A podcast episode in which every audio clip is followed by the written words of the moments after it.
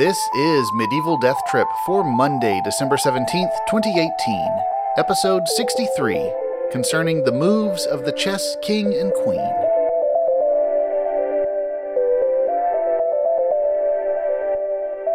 Hello and welcome to Medieval Death Trip, the podcast where we explore the wit and weirdness of medieval texts. I'm your host, Patrick Lane.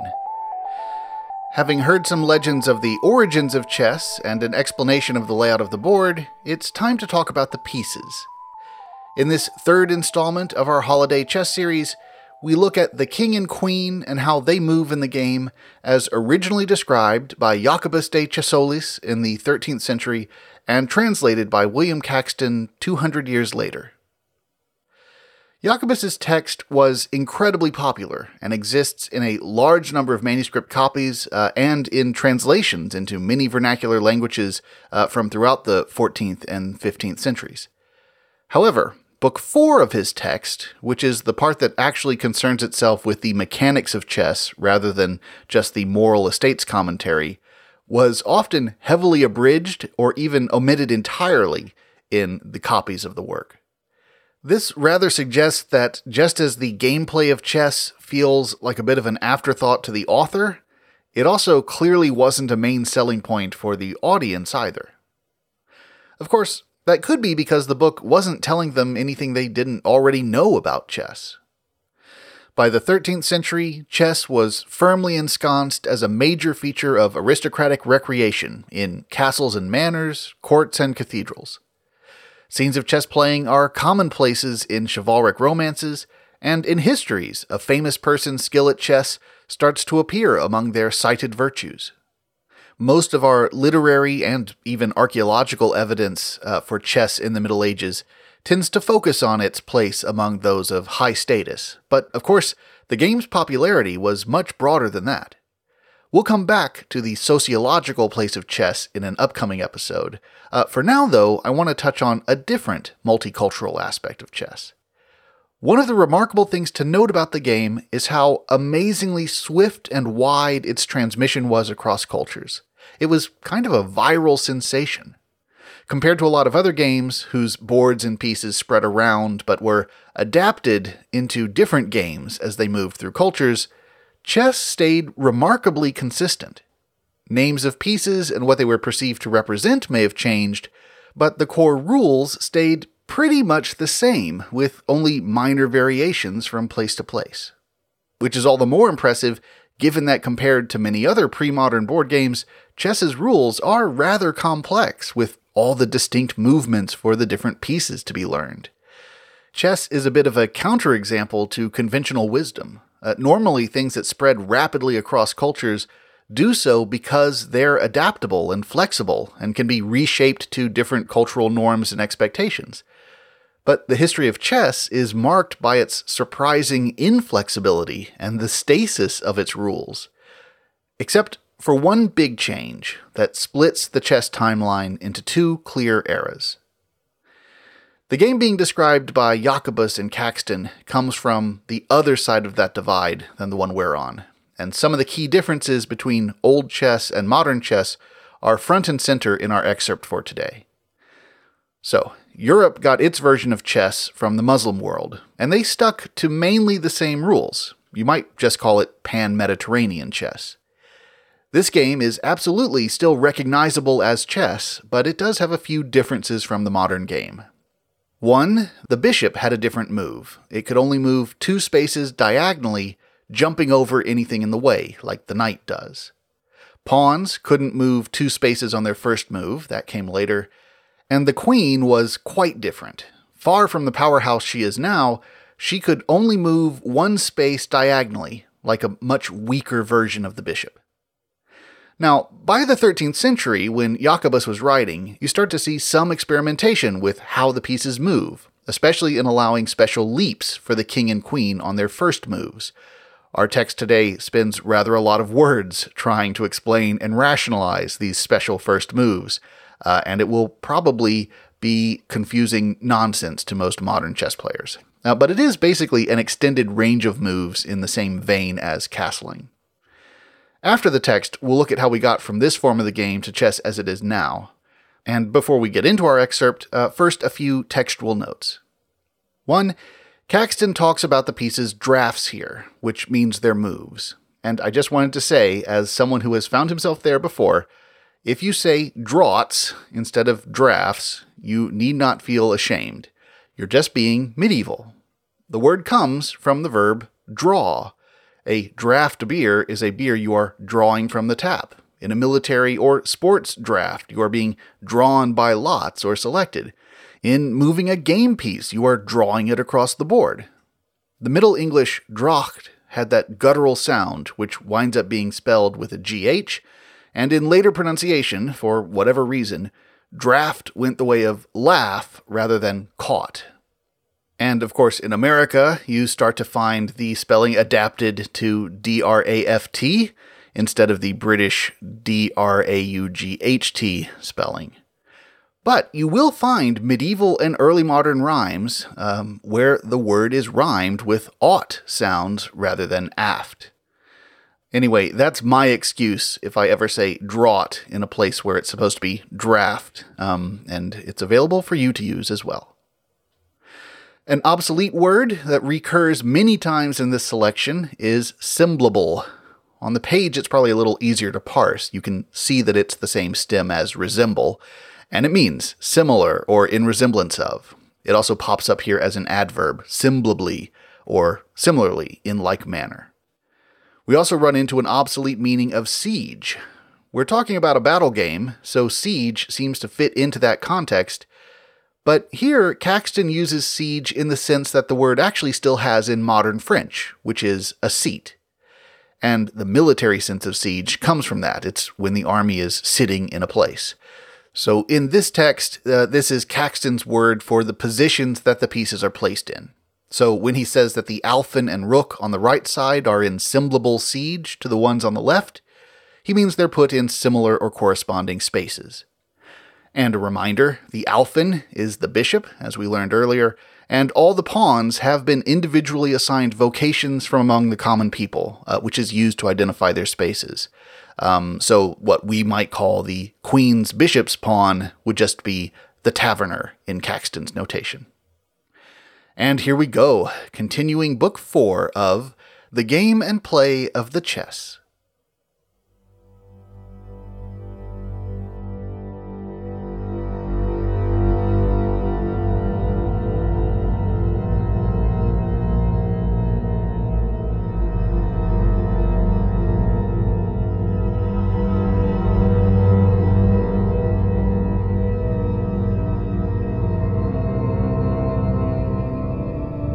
The second chapter of the fourth tractate treateth of the draft of the king and how he moveth in the chequer.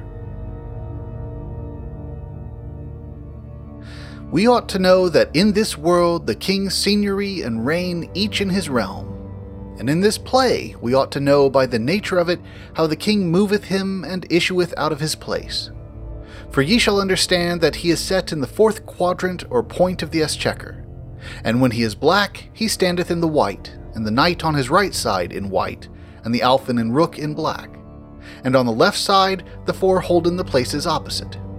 And the reason may be such, for because that the knights been the glory and crown of the king, they ensue in semblable residence that they do when they be set semblably on the right side of the king and on the left side of the queen. And forasmuch as the rook on the right side is vicar of the king, he accompanieth the queen in semblable siege that the alfin doth which is judge of the king. And in likewise, the left rook and the left alfin accompany the king in semblable siege. In such wise as they been set about the king in both sides with the queen in a manner of a crown, that they may surely keep the realm that reluceth or glows and shineth in the king and in the queen.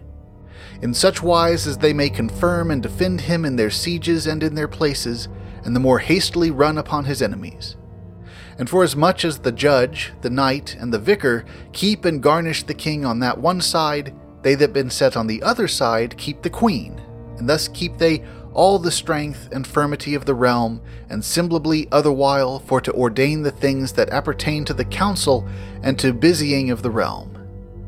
For if each man should intend to his own proper things, and that they defended not nor took heed unto the things that appertain to the king, to the common, and to the realm, the realm should anon be divided in parties.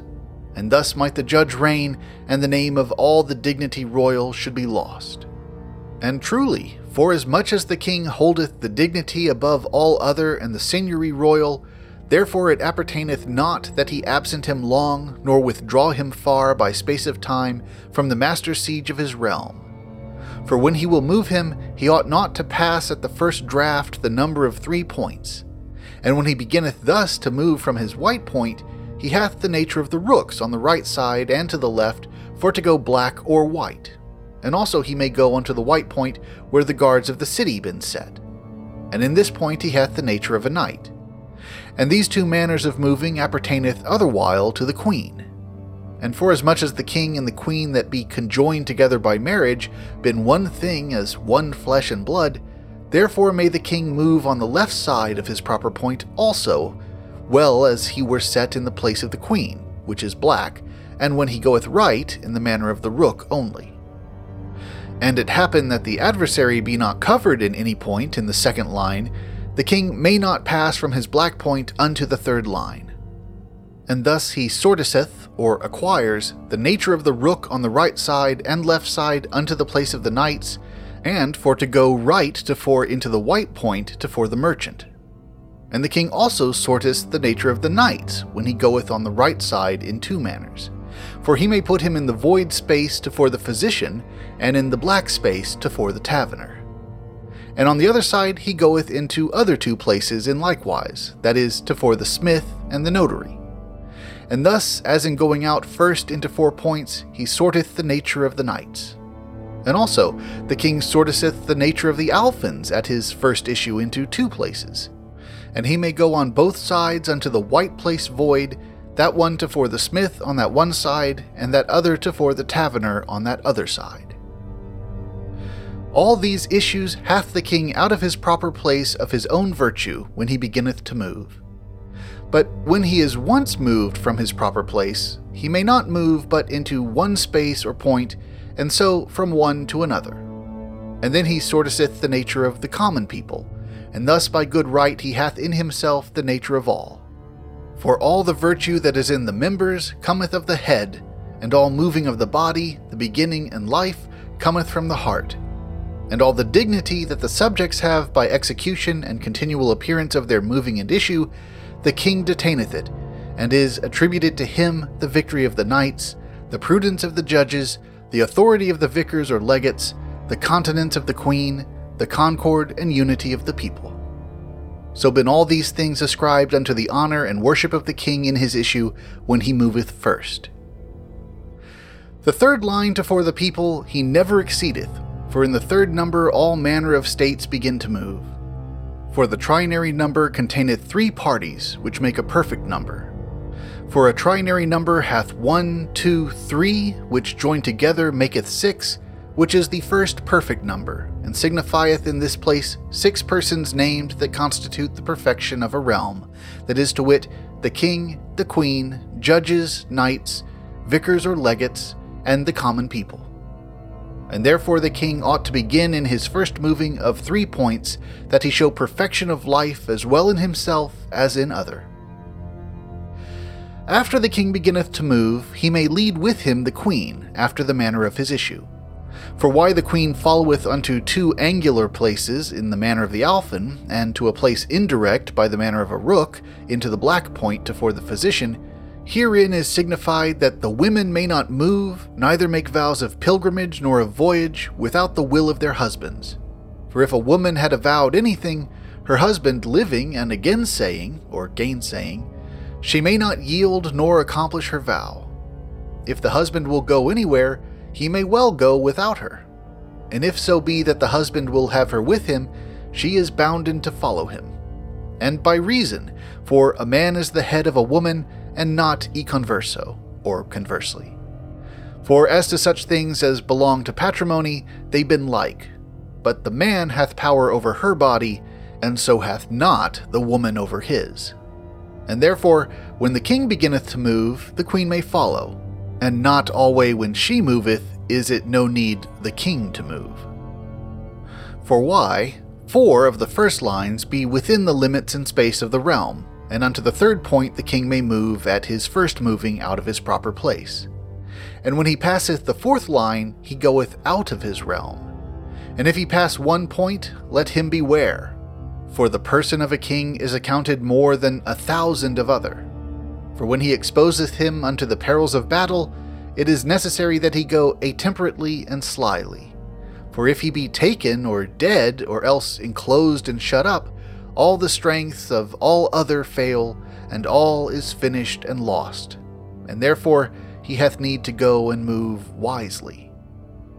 And also, therefore, he may not move but one point after his first moving, but wherever that ever he go, forward or backward, or on that one side, or on the other, or else cornerwise, he may never approach his adversary the king nearer than the third point.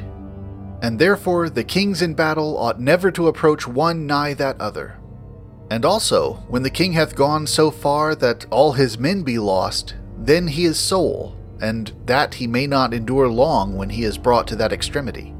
And also, he ought to take heed that he stand not so that a knight or another saith, Check rook. Then the king loseth the rook. That king is not well fortunate that loseth him to whom his authority delegate appertaineth, who may do the needs of the realm if he be privied, or captured, taken, or dead, that was provisor of all the realm. He shall bear a sack on his head that is shut in a city, and all they that were therein been taken in captivity and shut up.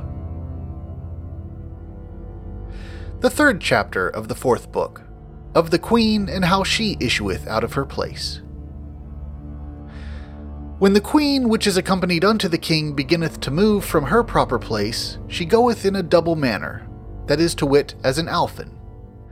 When she is black, she may go on the right side and come into the point to fore the notary, and on the left side in the black point and come to fore the guards of the city. And it is to wit that she sortiseth in herself the nature in three manners. First, on the right side to for the alphin, secondly, on the left side where the knight is, and thirdly, indirectly unto the black point to for the physician. And the reason why is for as much as she hath in herself by grace the authority that the rooks have by commission. For she may give and grant many things to her subjects graciously.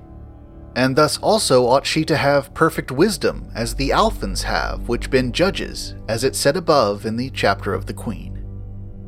And she hath not the nature of knights, and it is not fitting, nay, convenable thing for a woman to go to battle, for the fragility and feebleness of her.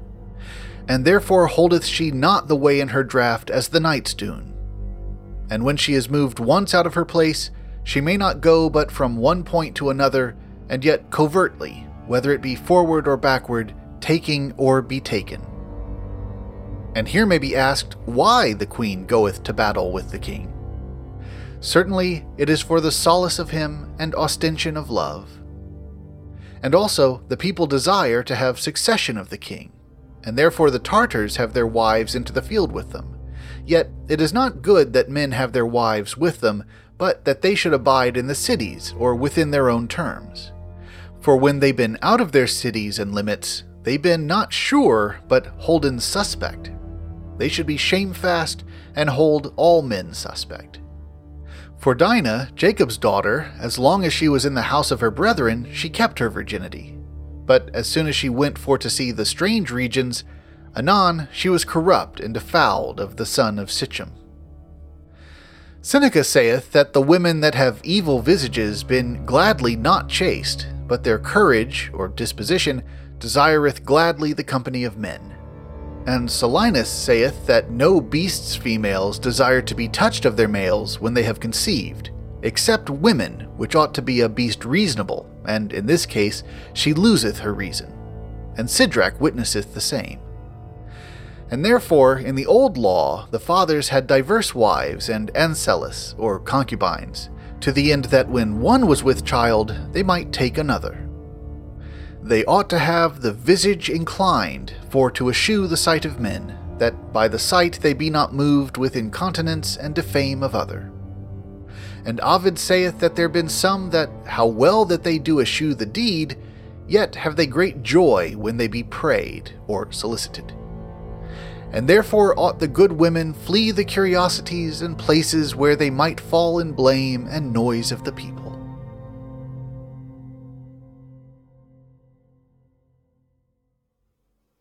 So, there we can see why the Queen was not held to be a particularly important piece. That held true until the late 1400s. As the Renaissance is kicking into high gear in the rest of Europe beyond Italy, we find a new variation of chess beginning to spread. This new game featured two major changes to the common rules, uh, bearing in mind that the common rules had their own minor variation from nation to nation. Um, but these big changes involved the movements of the queen and the bishop. Both gave up their ability to leap, but gained the ability to move as far in their allowed directions as they could unimpeded.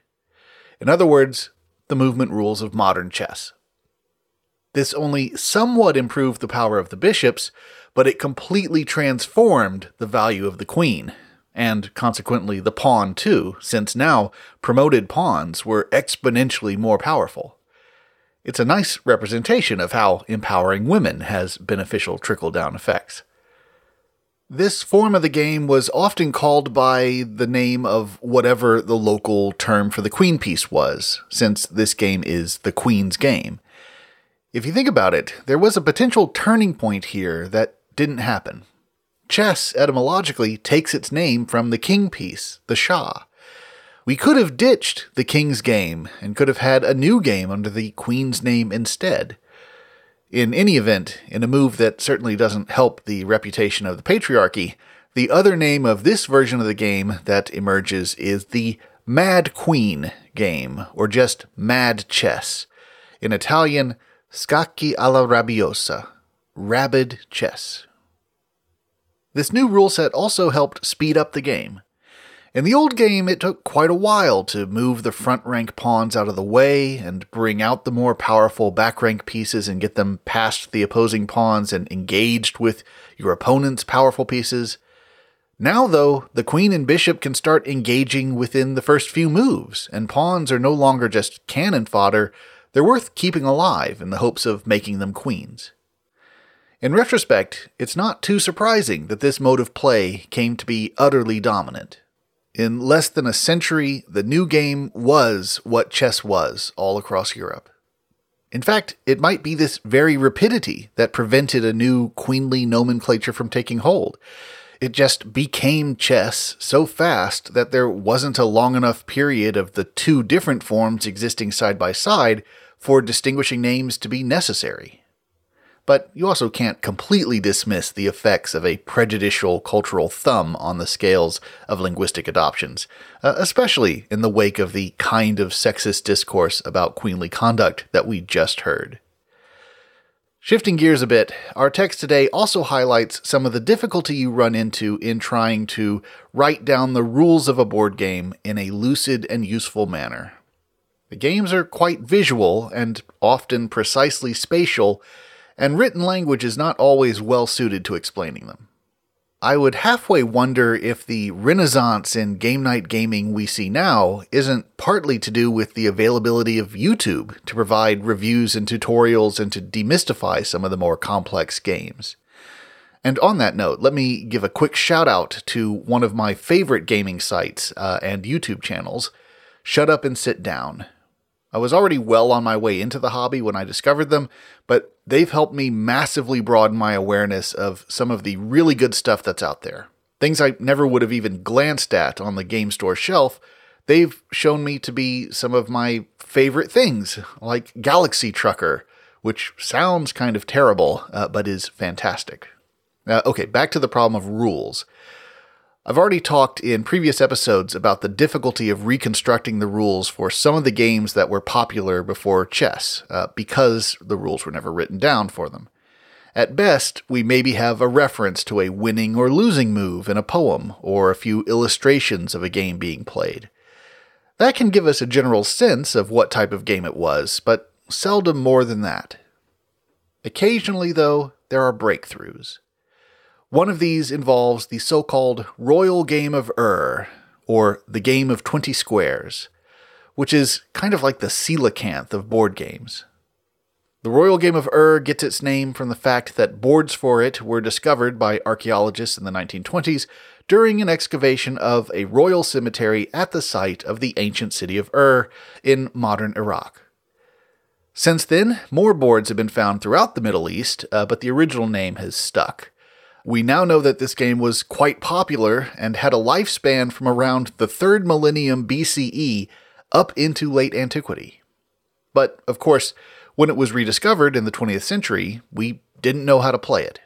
We had a board and some pieces and some tetrahedral dice and occasionally other kinds of number generating implements.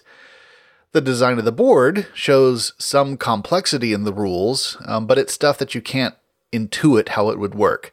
The board has different designs on specific squares, including rosettes that occur uh, consistently across different artifacts. They must mean something, but what? There were a few surviving traditions of descendant games, uh, as it were, but even these provided limited guidance. One thing that was recognized is the connection of the game with divination. In many cultures, the implements of divination uh, become elements of gaming, like knuckle bones thrown as dice. And the board of the game of Ur is connected to divination. The shape of the board, at least in its most common early form, there are variations that emerge later, um, the shape is odd. You have a kind of one 3 by 4 grid that's connected by a little neck of two single squares to another rectangle that's slightly smaller, 3 by 2 You end up with a shape that looks kind of like a stylized shovel. One of the challenges in reconstructing the game is figuring out how the pieces are meant to move around this board because of its odd configuration.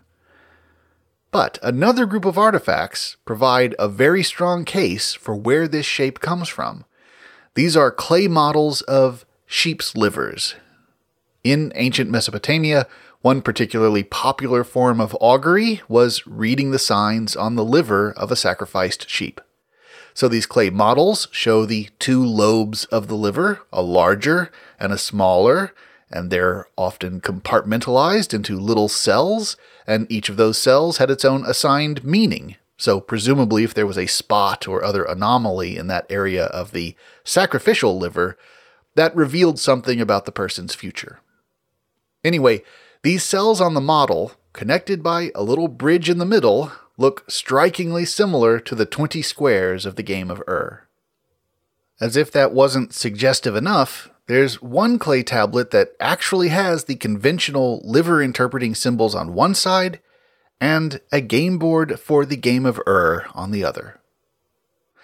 Clay artifacts also provided the solution to the riddle of the rules of the royal game of Ur. A curator at the British Museum, Irving Finkel, who also edited the big book of essays on ancient board games that I've relied on for much of my scholarship uh, post H.J.R. Murray uh, in this series. Um, in the 1980s, Finkel came across a clay tablet in the British Museum's collection that had been excavated from Babylon a hundred years earlier, and had been described by the early archaeologists as containing just astrological or divination text in cuneiform and it hadn't received much attention. Finkel did his own translation of this tablet and realized that, in addition to some apparently fortune telling texts, it also contained a description of the rules for a game, rules that matched up with the features of the board for the Royal Game of Ur. He then also found a second tablet with a similar text uh, that had been in a private collection and was fortuitously photographed shortly before World War I and then was destroyed in the war. Uh, but the photograph survived and preserved its text. Using these two texts and a bit of trial and error playtesting, Finkel reconstructed a very compelling version of the game. It's a race game in a similar vein to backgammon, but where the different spaces have distinctly different effects on the pieces that land on them, and can lead to some rather complicated strategies. But before we roll our eyes at the Victorian scholars who blundered so badly in miscataloguing these clay tablets, um, I thought I'd share with you what these rules are like. If Caxton's text was a little obscure, uh, you ain't seen nothing yet. On the British Museum tablet, one side has a text contained in a diagram of 12 rectangles, each divided up into a central lozenge surrounded by six triangles.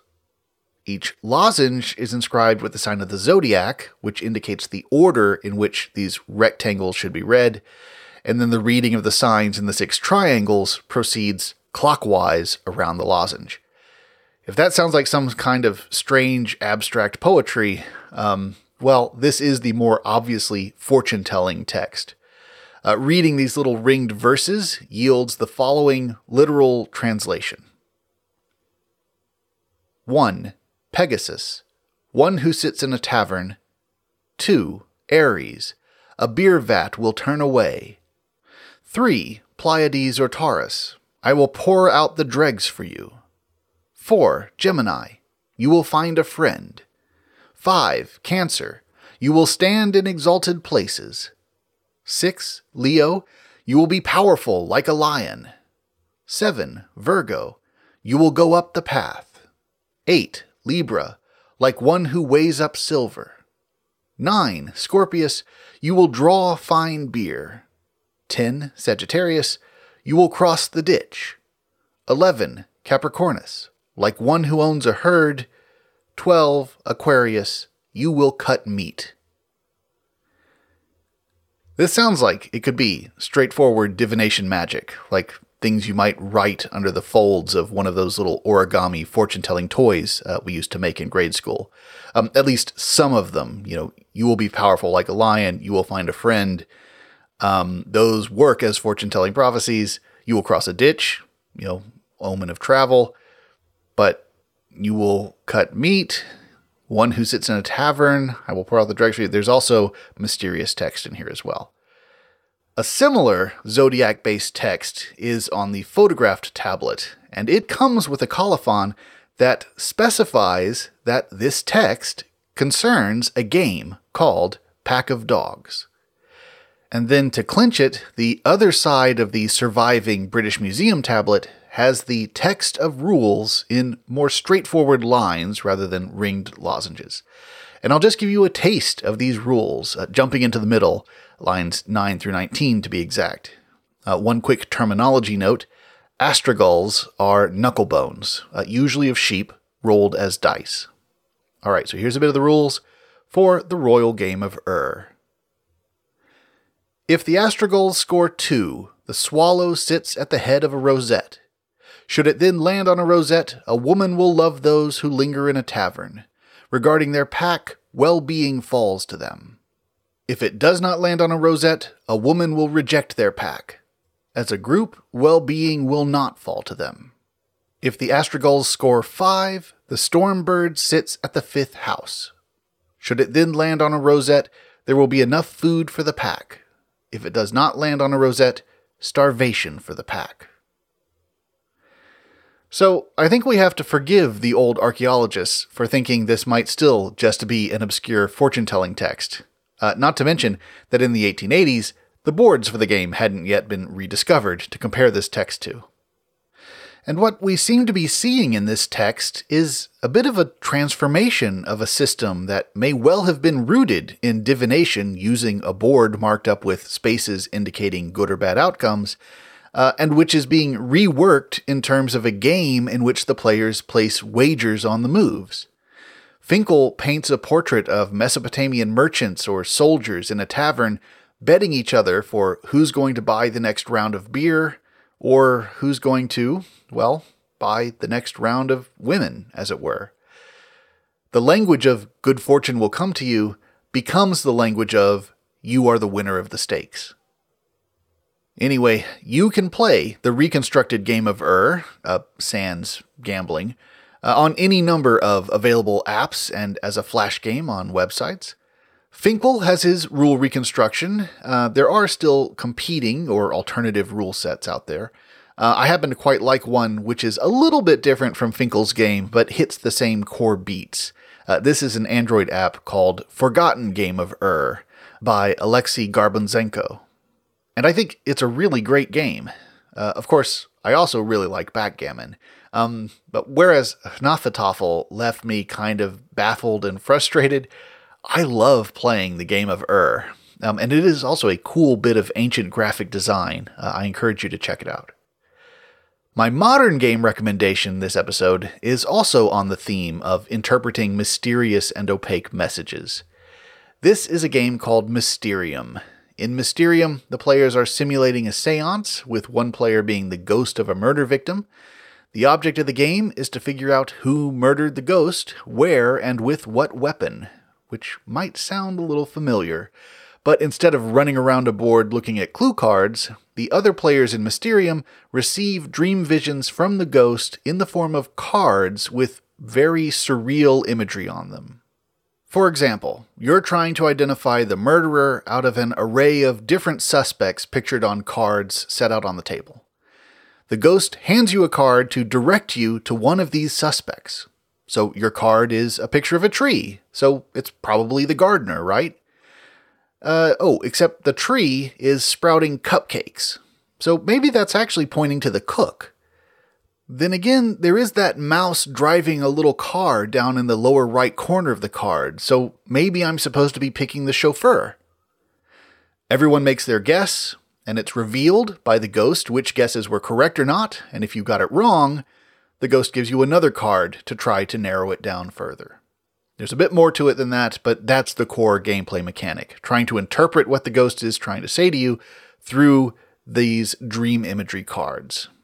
Oh, and the ghost has a limited hand of cards to work with. Uh, so the ghost also has a fun challenge of trying to make the best of a sometimes very obscure set of options. It's a whole lot of fun, and it really does turn into um, something like the cooperative version of a bluffing based party game because so much of it comes down to extrapolating from what you know about the other player's psychology. Is mom as the ghost going to give me a card because the color scheme of its scene is very similar to one of the crime scene rooms?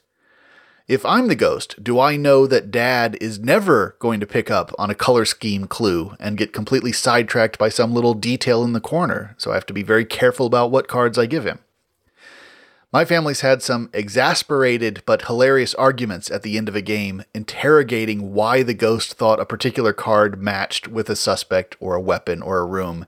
Uh, and as the ghost, you have to live that out in real time, hearing your friends or family make the most bizarre and wrong interpretations of the cards you've just given them, and having to remain silent and poker faced because the ghost is not allowed to communicate during the rounds except through cards.